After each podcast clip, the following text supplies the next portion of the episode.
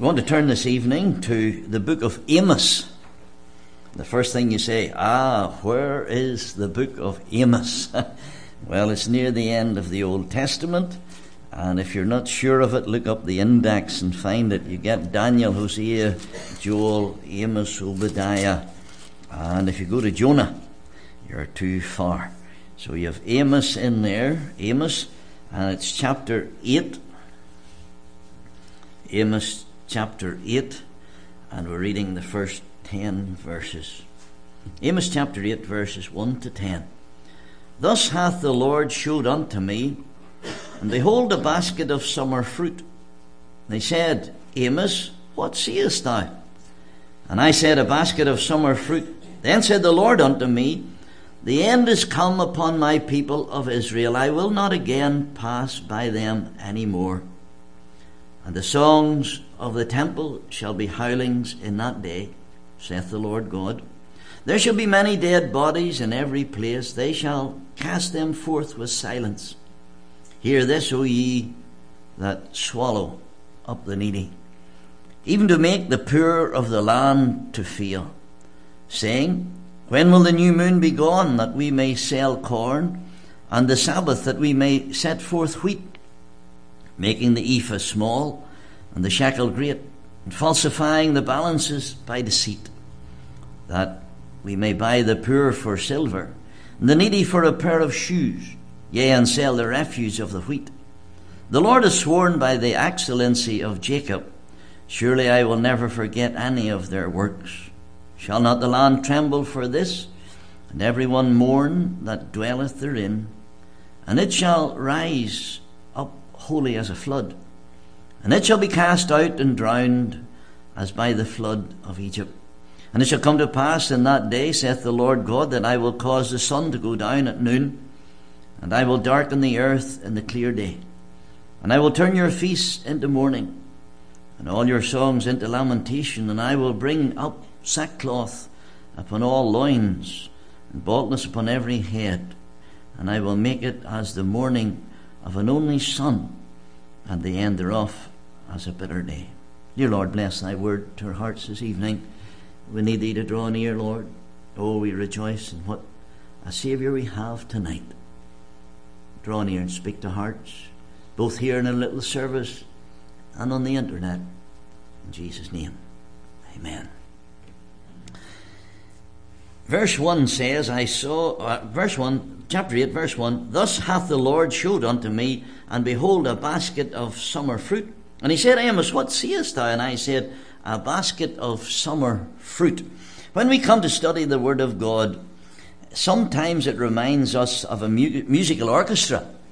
The orchestra, various wind instruments, the same breath, but different tunes, different music and here we have the Word of God and we have all the different writers, but the Spirit of God is breathing through the different writers. Different individuals' sounds, different individuals guided. The scriptures of that. We have Daniel's wisdom. Daniel's great prophetic insight, his wisdom. But all the future. Jonah, my, he wrote so different compared to Daniel, didn't he? Isaiah, he had such a great view of the Lord Jesus Christ, and everyone in their own style. Matthew, Mark, Luke, and John. We come to Matthew, Mark, Luke, and John, and modernists would try, try to say these men contradict each other, but not at all. They saw things individually. Matthew saw the Lord Jesus Christ as the King of the Jews, didn't he? Matthew, Mark, he saw the Lord Jesus Christ as the servant. Who comes next? Matthew, Mark. Luke comes next, isn't that right? What did Luke see? Luke saw the Lord Jesus Christ very much as the Son of Man. And then we come to the great book of John, and he says, truly, he was the Son of God. And there's no contradictions. The contradictions are not in the book, the contradictions is with us because we just don't see enough and understand enough.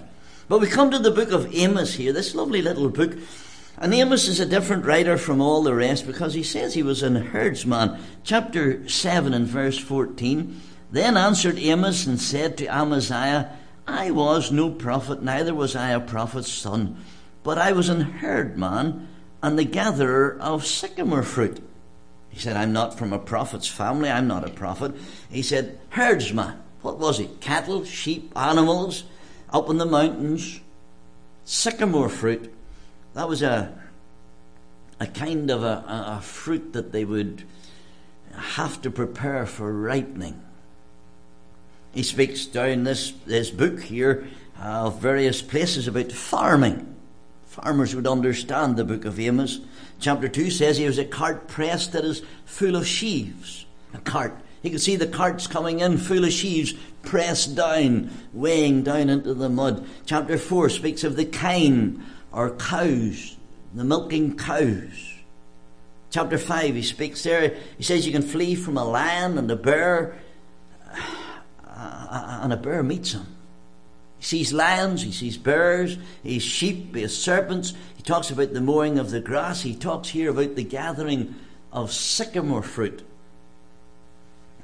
He's preaching in this book of Amos. He's giving his prophecy. He was a true prophet. His signs came through. Spoke against Gaza, Syria, Tyrus, Edom, Ammon, Moab. Comes to chapter 8 and he looks at this basket of summer fruit.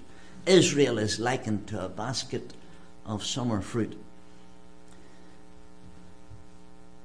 Sycamore fruit. I, I believe without a doubt that the Lord takes men like Amos and he gives them messages that they understood. I have to smile to myself because some of the preachers nowadays, you couldn't understand them because they don't understand what they're talking about themselves. If I was to ask a farmer how to milk a cow, now I don't know how to milk a cow. I know you don't pump its tail up and down. That's about all I know. I don't know how to milk a cow, but if I asked a farmer who's spent 30 years milking cows, man, he could explain it so easy to me because he knows it inside out how to do it, the type of cow and all the rest of it, how many litres and the all the diseases and all. Here we have Amos, and he knows what he's talking about, let me friend yeah, this sycamore fruit, it would ripen, but it had to be handled carefully. And what was it? It was a type of fig.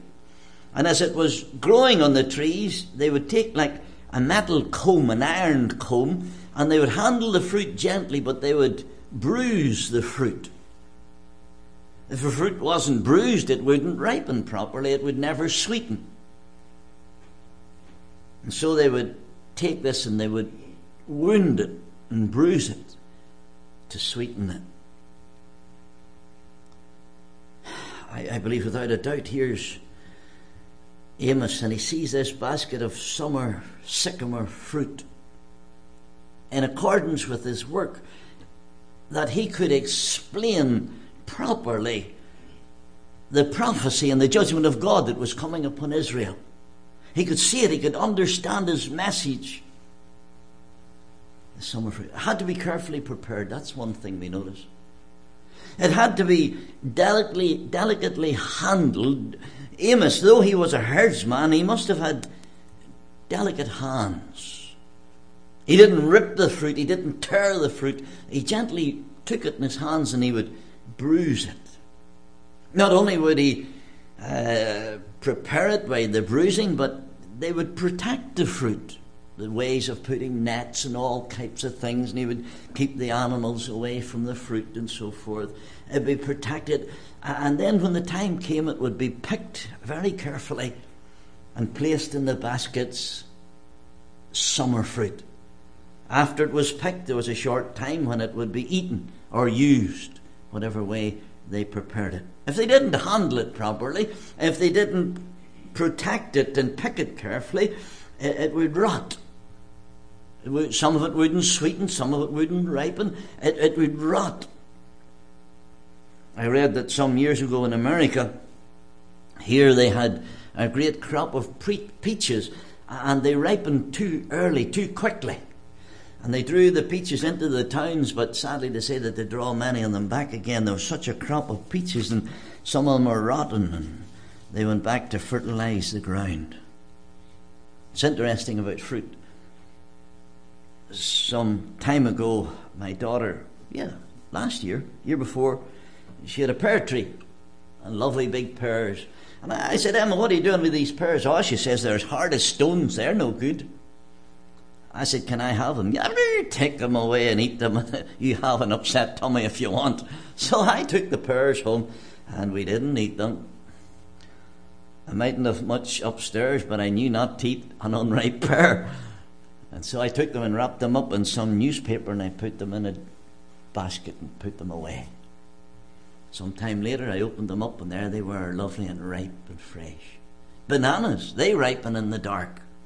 We were in Uganda and we got this huge bunch of bananas and we didn't. We set them in the window, we set them in the sunlight, we turned them over, we did everything, but they wouldn't ripen. Then somebody says you should put them in the dark. Some people ripen in the dark, some ripen in the sun, sunshine, some need to be bruised before they ripen. But God's purposes always ripen. That's the first little thought we have. I saw, I, I saw a, a, basket of summer fruit. What do you see, Amos? A basket. God's purposes are like a basket of summer fruit, and they will ripen. We've talked about this before. An all wise, all seeing, all knowing God, all powerful. When God makes his plans out, he has the power to fulfill his plans. Now, you and I can't do that. We have plans for this week, and everything could change so quickly. The God who had the wisdom of creation, wonderful creation, by the way, how the scientists try to tell us that there's no designer behind creation. I don't know how it works you go out to the door there and you see, well, that's a Ford and that's a Chrysler and that there, that's a Toyota. And they've all got names because someone designed them and made them. You say, I wonder what time it is. Ah, there's a name in your watch. Rotary, Swiss made. And all those things are designed and all those things are carried out. And we're happy to accept the designer. And then they say, look at the sunset. Oh, that wasn't designed. God didn't do that. There's no God. Friend, there is a God the great creator of all things, and his purposes will ripen. His purposes in redemption ripen. We talked this morning about Christ's coming, his birth, his life, his righteousness, his sinless life, the court case, the mockery, the beatings, the crucifixion. Pontius Pilate in his place to fulfill his role, Herod, Judas redemption ripened according to the perfect plan of God. The second coming. Yeah, we talked about this morning around the table. The second coming will ripen according to the perfect plan of God. Not to what someone writes in a book, because it's future. There's a veil across that we can't see, but God sees. Why does the Lord tarry? Well, He's waiting for the church to be finished. Why does He delay His coming? He's waiting for the last sinner to be saved. He's waiting for the last hymn to be sung. He's waiting for the last politician to be put in. Did you say politician? Yes. Putting the last politician in place, ripening the world Mount of Olives is waiting for the coming of Christ. What a day that will be. When the Lord Jesus Christ steps out of the sky onto the Mount of Olives. Yeah, when the world is ripe. It says creation groans for the coming again of the Lord Jesus Christ. And then when the Lord comes, he says to the angels, Go and reap. Go and reap. It's interesting what he told the angels to do. He said, gather up the tares first for burning. Then gather the wheat and the corn and the barley, the precious seed, into my house. Yeah, the purposes of God ripen. The nations of the world will ripen. Oh, yes. Babylon has, rip, has been ripe and has reaped. Medes and Persians, Greeks, Rome, ten toes. Ten toes? That'll be difficult. Modern empires, they're ripening. What are they ripening for? They're ripening for the coming again of the Lord Jesus Christ. Donald Trump. Better watch what I say. Donald Trump. I, I don't know all the details, but I do know he's part of the ripening plan of God in the nations. Boris Johnson. Yeah, he's part of the final solution, as we would call it, of all nations. Varadkar in Ireland. He's there. We go to Africa and we look there. Uh, Uganda and we see Idi Amin, we see Obote has been there, and Museveni's there. It's interesting to notice that just last week that Uganda are putting their ambassador's house in Jerusalem now. A sign that Jerusalem's going to be lifted up as a nation and as a city.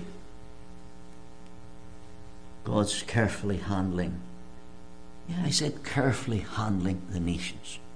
The nations are but as a drop of a bucket. He's carefully handling all the nations. What for? In preparation for the. oh, there's going to be Armageddon. Yes, there's going to be wars and rumors of wars. Yes, there's going to be the north and the south, and they're all going to come here, there, and all the rest of it. Jerusalem's going to go through a time of problems and difficulties. And ah, but friend, look up doesn't say sit and investigate the great details of Armageddon. It doesn't say sit and investigate all the details of when the north comes down to attack the. It says when you see these things come to pass, get depressed and worried and no. You see these things come to pass, look up, for your redemption draws nigh. The nations are being carefully handled. God is preparing the world for the second coming. Israel's ripening quickly. Yeah. Talks there about Israel in the, the next verses of how they had sinned. Talks about them saying that they wanted the Sabbath day over as quickly as possible that they may sell corn, that they might make the ephah small, that they might cheat you on your weight that they might sell the refuge of the wheat. They said Israel's sin will be judged. We've seen that, haven't we? We've seen the handling of God in the land of Israel. Person said, if you want to know anything about the second coming, look at Israel. We've seen God take Israel gently and scatter them across the world. Way up as far as Siberia and Russia, little groups. Way down into the middle of Africa, Operation Moses some years ago that brought the Africans out, Jewish Africans out of the land of Africa back up into Israel. Russians coming home. So many Russians have come home to Israel that they've had to put the road signs in Russian language that they might find their way around Israel. They're scattering, yes, but oh friend, their acceptance, their drawing in again. They were scattered, yes, because of their sin. They were scattered, yes, because of rejecting the Lord Jesus Christ as their Saviour, but He said He would draw them back again. Chapter 9, verse 9, it says, For lo, I will command, and I will sift the house of Israel among all nations, like as corn is sifted in a sieve. Yet shall not the least grain fall upon the ground. He said, I'll I'll, I'll sift them.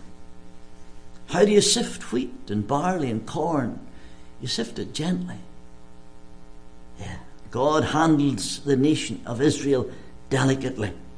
Oh, now they're not doing what I like. No, they're not doing probably what I like either. They're not going, uh, we have all our thoughts, but God said, I'll handle it. Oh, I don't understand why they put a border between England and Ireland and why they put the I don't know either, but I'm not all wise.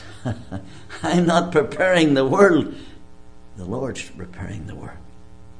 And he said he would gather his people again as a nation. And sure, we have it again. They have a nation, they have a land, they have a people, they have an army. But they've no king. They're waiting for Messiah coming. And when Israel's fully ripe, Messiah will come. When's that? Oh, it'll be after. Ah, we can guess as much as we like. But no man knows the timing. God knows it. When the time comes, God's Son will step out of the glories of heaven again when the nations are ripe. And God's purposes will be ripe. But let me go a little further. Chapter 9, verse 12 says, And verse 12, and they may possess the remnant of Edom and all the heathen which are called by my name, saith the Lord that doeth this. Now, the heathen that are, here's the believers. You and I once were heathens, and now we're saved. We've come to know Christ as our Saviour. And he's talking here about the ripening of the basket of fruit, not only Israel, not only the nations of the world, not only the overall plans of God will ripen, but God's people will ripen. God will ripen his people. We've been born in sin, we've been shaped in iniquity. He reached down, he has saved us, the Spirit of God has taken a hold upon us, and that's the beginning of a ripening process. Remember what we said? When Amos went to ripen the sycamore fruit, he handled it carefully and he bruised it carefully. And he picked it carefully and he placed it in the basket carefully. He did it with a delicate hand. And here we have ripening of God's people. When we get saved, we were just talking today about how little we knew about the Word of God. And then we started to read the Bible and we started to learn more and more. That was the ripening of knowledge, more of God's Word. And experiences day by day, we saw the hand of providence upon us, kept us safe in times of danger, and guided us and instructed us. And we were ripening spiritually, getting stronger, producing the spirit of fruit love, joy, peace, long suffering, patience, ripening. What are we ripening for? We're ripening for heaven. Now, you know about fruit as well as I do, and that fruit ripens from the inside out. The hypocrite, he shows ripeness on the outside, but the inside's rotten. The inside's rotten. The inside could be hard. We were in Uganda, there's a man over there, we didn't meet him, we would have liked to have met him, but he invested great money in growing potatoes. And when they gathered the potatoes, they took them to make uh, boiled potatoes or fries, as you call them. And they found the centre of the potato was hard and it wouldn't boil, it wouldn't cook, it would do nothing. It was good for nothing. That's like some people's religion, friend. The outside, it looks lovely. Whatever type of dress or suit you wear, it looks nice. Yeah. But it's only shallow. Inside, there's a rottenness. Oh, inside, there's a bitterness. I think of the prodigal son's elder brother. Boy, inside he was cross and angry and bitter, wasn't he? He was bitter. That son of yours. He didn't say he was my brother. He said, That son of yours. He spent his money with harlots in the far country. The hypocrite. Yeah. But what about the child of God? Ripening for heaven. Sometimes the child of God, God puts his hand upon us and he bruises us. You know what I mean. Ripening for heaven. I got the call when I was a young minister to go down to a house. There'd been a death I went down in and I couldn't understand the death. And I went in and I said, What's the matter? And they said, It's the baby. It's little William, 12 weeks old. I said, Can I be of any help? They said, You could. So it finished up that I collected the father, and I went to the undertaker and I collected the little coffin. We put it in the car, and we drove to Our Lady of Lourdes in Drogheda. The father carried the little coffin in. Little William was only 12 weeks old, ripe for heaven. I can see them today as plain as it was. They set the little body and they screwed the lid down. And we carried it back into the car for the funeral. We mentioned the other day little Victoria, little girl who never spoke in her life, little girl that never said to mommy or daddy, I love you or I'm hungry. 21 years of age, she was ripe for heaven. David Sinton, the Reverend David Sinton, him and I were good friends. We'd been through, he went through Faith Mission College, and so had I, and we'd been good friends, him and his wife and family. And down the road that day, there was the accident. Young man capable through Bible school, church, preaching, just in his early 30s, and ripe for heaven. Come down the road one day, I passed the old people's home. There's a man in it, Mr. Cartwright. Old man. Must have been 90, I'm sure. And I thought, coming up the road, I must call in and see the old man Cartwright. And so I did. I went in, and his daughter was sitting there. She was the matron of the old people's home that he was staying in. Oh, Reverend, how are you? The old man sat up in bed, and he was glad to see me. We were sitting chatting, and then his daughter said to him, Dad, you like a wee cup of tea? He said, I would. I'd take a wee cup of tea, dear. So she got the cup of tea and she brought it in and she says, Well, Dad, we'll set you up on the pillow a wee bit in case you spill your tea. And he smiled and lifted him up and put the pillows behind him. And he took the little cup and he took a little drink of the tea and he sat it over and he he's gone. Heaven. Can you see what I'm saying? Some ripe and young some in middle age, and some it takes a long time to ripen for heaven. You and I, friend, that are saved tonight, we're ripening for heaven. Wonderful. Wonderful. But what about the ungodly?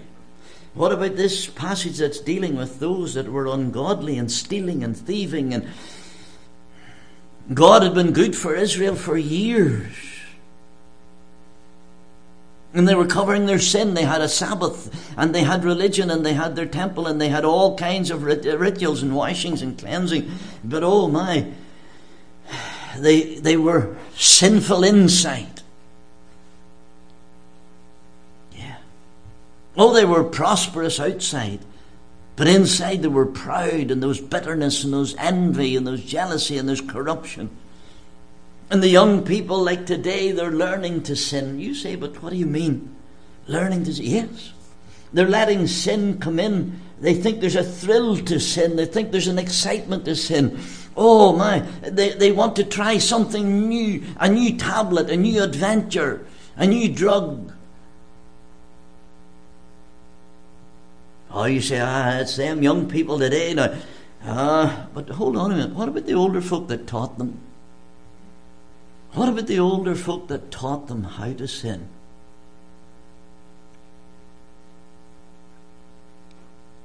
How is it at home back in Ireland? You look at the television and you see someone on television, say, see him there. And the old man in the house, the father or the mother say, see him? I hate him. I'd love to put a bullet in him. And the son or daughter says, That's just what I'll do. I'll do what daddy said to do. I'll shoot him. The old men and the old women, they spread their rottenness. They spread an evil. That old apple that's in the barrel, that's rotten, man, it soon spreads its rottenness all round it.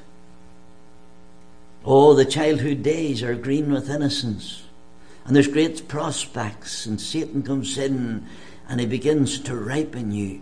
And he, you know, sin bruises. Sin bruises mentally and physically. spiritually. Sin is a hurtful thing. Sit there in the hospital and you see the results of sin. And here we have the sinner growing in knowledge of sin and love of sin. We see the hardness of their heart. Sadly to say, we see them ripening for hell. Have you ever gone to witness to someone not saved? They just don't want to know. Go away and leave me alone. Don't talk that religious stuff to me. Right for hell. Look well on the outside. But when we come to careful examination, there's a rottenness on the inside. Yes, behold a basket of summer fruit. God's plans ripen, friend. And God will ripen the nation as He bruises the nations and as He puts them all together and puts all the pieces together in this old world for His Son coming again. And He takes the child of God and He handles us carefully and He ripens us for heaven. There's the bruising and there's the working. You say, but why did I go through such a hard time? Because you came out a better Christian. But Lord, why did this happen? Because the Lord said, I wanted to make you sweet. I'm going to ask a question. Did you ever meet a bitter Christian? I think I did. Down there, I'm sure, uh, well, I probably met at least one. yeah. And why does sometimes God take us and put us through these things? Because we are in His hand and He's bruising us carefully that He's ripening us for heaven.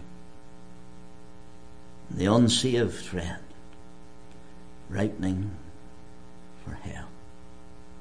Oh my, I can see God coming at the end of the journey and He gathers up all His children carefully, and the angels carry us home gently into heaven.